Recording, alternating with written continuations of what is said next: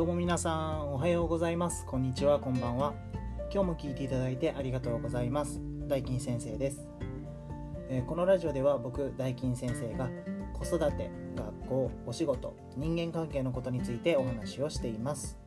Twitter、Instagram、クラブハウスでも様々な発信をしております。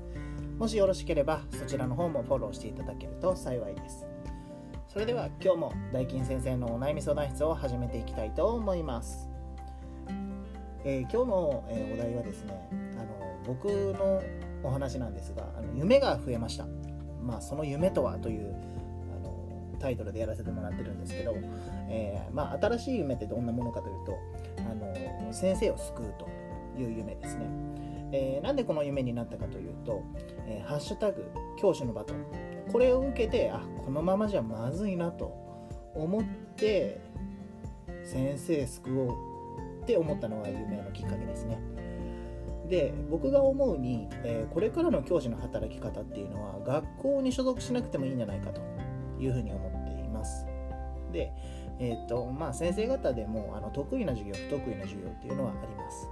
えー、僕で言えば国語と算数は得意なんですが、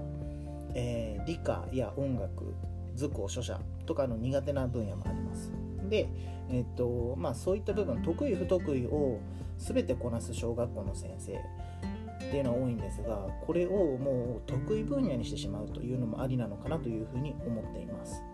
そしてあの専門性の強いプログラミングとかのあの分野ですね。そっちはですね本当にそこの分野に特化して強い人。それは逆に先生じゃなくてもいいのかなと思ってはいるんですけどそういった人がやればいいのかなというふうにも思っています、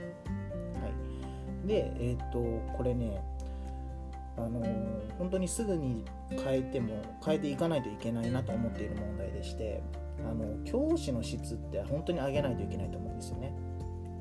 あの教師の教師の質が下がるっていうのはどういうことかというとあの教育の質が下がっちゃうんですよね。あの毎日毎日いろんな過酷なあの業務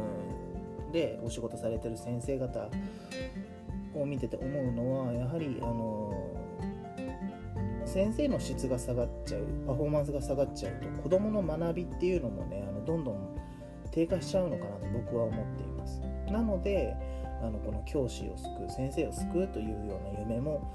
できた次第でありますねでまああの来年起業するんですがその起業の時にはそういったあの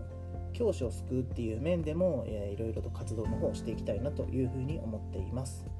はい、今日はですね、この辺りで終わりたいと思います。それではまた次回の配信でお会いしましょう。ありがとうございました。またね